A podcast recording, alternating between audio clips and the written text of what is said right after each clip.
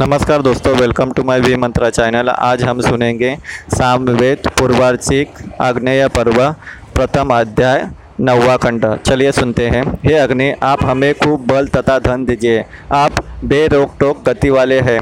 धन का मार्ग हमें दिखाइए। आप अन्न और बल वाला मार्ग हमें दिखाइए।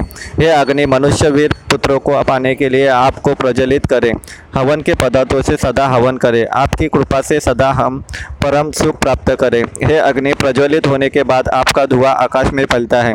बादल रूप में बदल जाता है। आप पवित्र करने वाले हैं। स्तुति के प्रभाव से आप सूर्य के समान प्रकाशित होते हैं। ये अग्नि, निश्चय ही आप सुखी संविदा रूप में अग्न को ग्रहण करते हो। अन्न को ग्रहण करते हो। आप उसे बहुत ज़्यादा मात्रा में बढ़ाते हो। आप सूर्य के समान तेजस्वी है। आप सभी को शरण देने वाले, वह सब कुछ देने वाले हैं। ये अग्नि, आप अनेक लोगों को प्रिय लगने वाले हैं।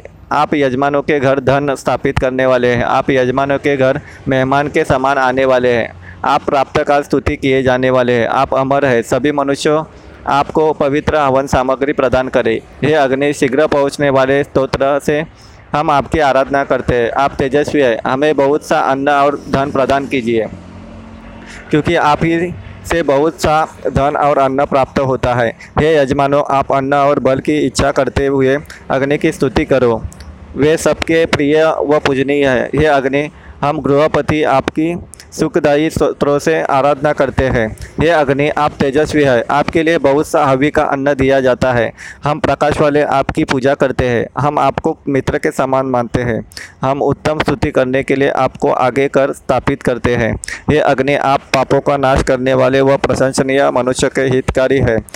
वृक्षपुत्र श्रुत श्रुतवा के लिए हम बड़ी बड़ी ज्वालाओं के साथ आपको प्रकट करते हैं।